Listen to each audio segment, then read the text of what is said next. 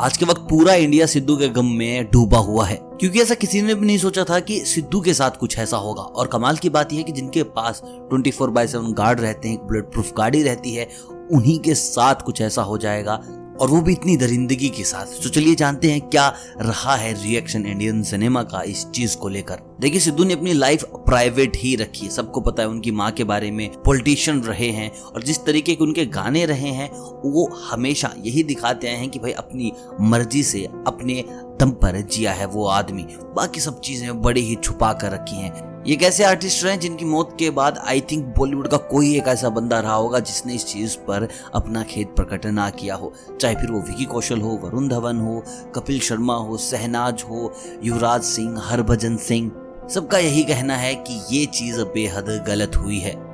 और बिक्का ने तो यहाँ तक बोल दिया कि आज मुझे खुद को पंजाबी बोलते हुए शर्म आ रही है। जिस तरीके की ये इंडस्ट्री बन चुकी है, यहाँ पर आर्टिस्ट बड़े तो हो जाते हैं, लेकिन बहुत सारी मुसीबतों के साथ उसके साथ साथ काफ़ी और लोग, जैसे राघव जुयाल, धर्मेश, पुनीत, क्योंकि देखिए दे आर डांसर्स और डांसर्स के लिए म्यूज़िक बहुत बड़ी बात होती है म्यूजिशियन बहुत बड़ी बात होती है और ऐसे किसी म्यूजिशियन का मर जाना तो समझ लीजिए कहीं ना कहीं आघात इन लोगों को भी काफ़ी हुआ है। एवरीबडी इज़ डिमांडिंग जस्टिस और काफ़ी लोग तो ऐसे हैं पंजाब इंडस्ट्री के जिनका ये कहना है कि जब तक सिद्धू को जस्टिस नहीं मिल जाता, वो अपनी एल्बम कोई भी म्यूज़िक लॉन्च नहीं करेंगे।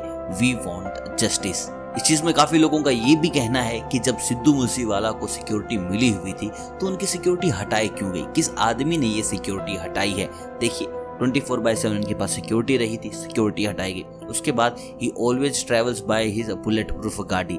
हमेशा अपनी बुलेट प्रूफ गाड़ी में चलते हैं, लेकिन आज के दिन ही क्यों उनकी बुलेट प्रूफ गाड़ी भी उनके पास नहीं थी?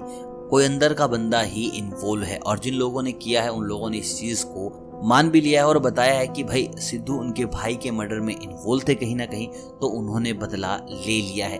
और हम इस चीज़ पे कोई भी आगे बात नहीं करना चाहते। भाई, पुलिस उनको जल्दी से जल्दी पकड़े।